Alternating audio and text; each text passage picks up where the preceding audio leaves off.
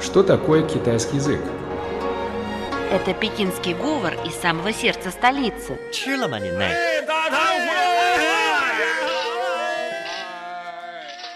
Это язык южных красавиц. 欢迎光临，侬好吧？侬欢喜上海吧？ Китайский – это шутки из скороговорки. 扁担长，板凳宽，扁担没有板凳宽，板凳没有扁担长。 а также древняя поэзия. 让我们让我们一一起起走走进进汉语汉语世世界界， давайте давайте вместе вместе войдем в мир войдем в китайского китайского языка. Здравствуйте, дорогие радиослушатели! Добро пожаловать в программу «Мы все говорим по-китайски». Я ведущая Анна. Здравствуйте, я Семен. Рад новой встрече в эфире. Анна, сначала давайте повторим главное содержание прошлого урока. Хорошо. На прошлом уроке мы познакомились с Тханши, то есть поэзией династии Тан. Слово «тан» – это название династии Тан, которая правила в Китае с 7 по 10 века нашей эры. А «ши», как мы уже сказали на прошлых уроках, означает стихи поэзия. Династия Тан – важный период в истории Китая. Этот период характеризуется экономическим расцветом, социальной стабильностью и блестящей культурой. Именно в период династии Тан небывалого расцвета достигла и классическая китайская поэзия. Самым знаменитым поэтом династии Тан считается Ли Бо, по-китайски звучит Ли Бай, который принадлежит к числу самых почитаемых поэтов в истории китайской литературы. За всю жизнь он написал более тысячи произведений в классическом поэтическом жанре. Самое известное из них произведение – это стихотворение «Думай тихой ночью». Либо называют бессмертным гением поэзии. Он ввел в парадигму китайской поэтики культ винопития, даосского миросозерцания, лирической отстраненности от бытия. Анна, а ты знаешь, что Танская династия прекратила свое существование в начале X века? После нескольких десятилетий между царствия, известных в истории Китая под названием эпоха пяти династий, к власти пришла династия Сон. Литература сунского периода по обилию достижений, по богатству и разнообразию талантов занимает в истории китайской словесности одно из самых почетных мест. Это была последняя великая эпоха в истории классической средневековой поэзии, достойно завершившая период ее расцвета.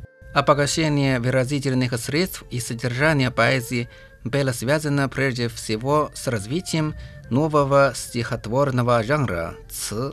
Семен, а я знаю, что перед словом «ц» часто добавляют название династии, то есть Сун. И получается Сун-ц, так ли это? Да верно, и есть ключевое слово нашего сегодняшнего урока. В отличие от старых классических стихов, достигших вершины своего развития в творчестве великих поэтов данского времени, жанр ц отличался значительно большим ритмическим многообразием. Если классические стихотворения Ши обычно состояли из строк с одинаковым количеством слогов, то для Ци было характерно сочетание строк разной длины, к тому же допускавшие самые разнообразные их комбинации. После строгого однообразия Ши ритмическое богатство Ци показалось особенно заманчивым и увлекло многих сунских поэтов. На первых порах важнейшей особенностью ЦИ была их тесная связь с музыкой. Стихи писались на популярные мелодии, определявшие ритмический рисунок, а иногда и содержание стихотворения. А в дальнейшем жанр ци приобрел самостоятельность. Он оторвался от музыки, но название мелодий и соответствующие ритмические схемы остались. Дорогие друзья, после небольшой музыкальной паузы мы расскажем вам о знаменитом поэте династии Сун Суши.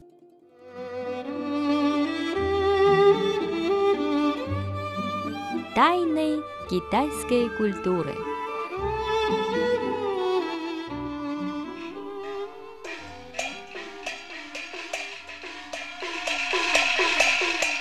Тайны китайской культуры.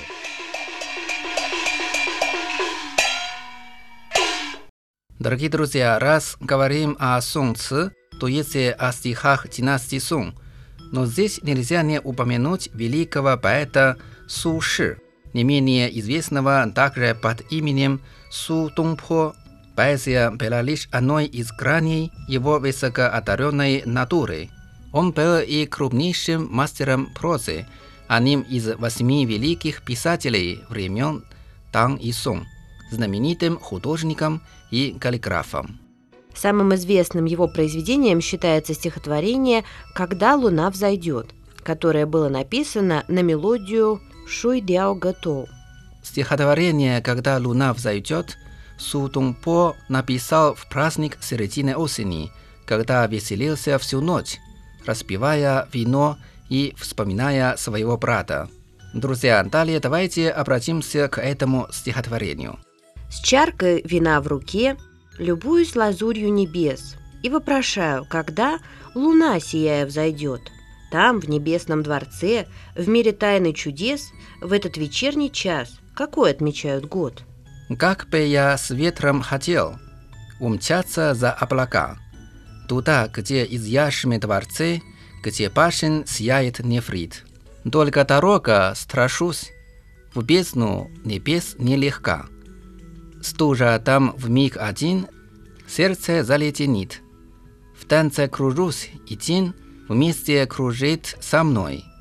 Призрачный мир вокруг так не похож на земной. Красный терем, над ним обход совершает луна. В спальню глядит через дверь на тех, кто теперь не спит.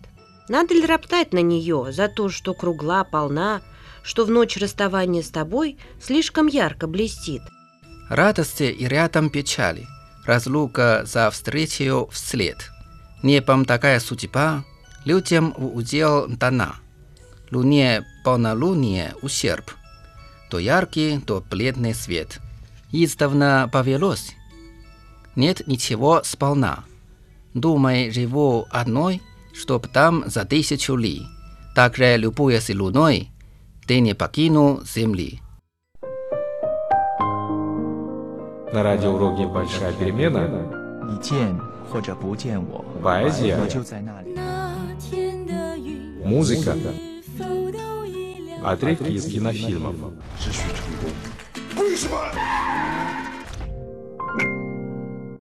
Дорогие друзья, наш радиоурок подходит к концу.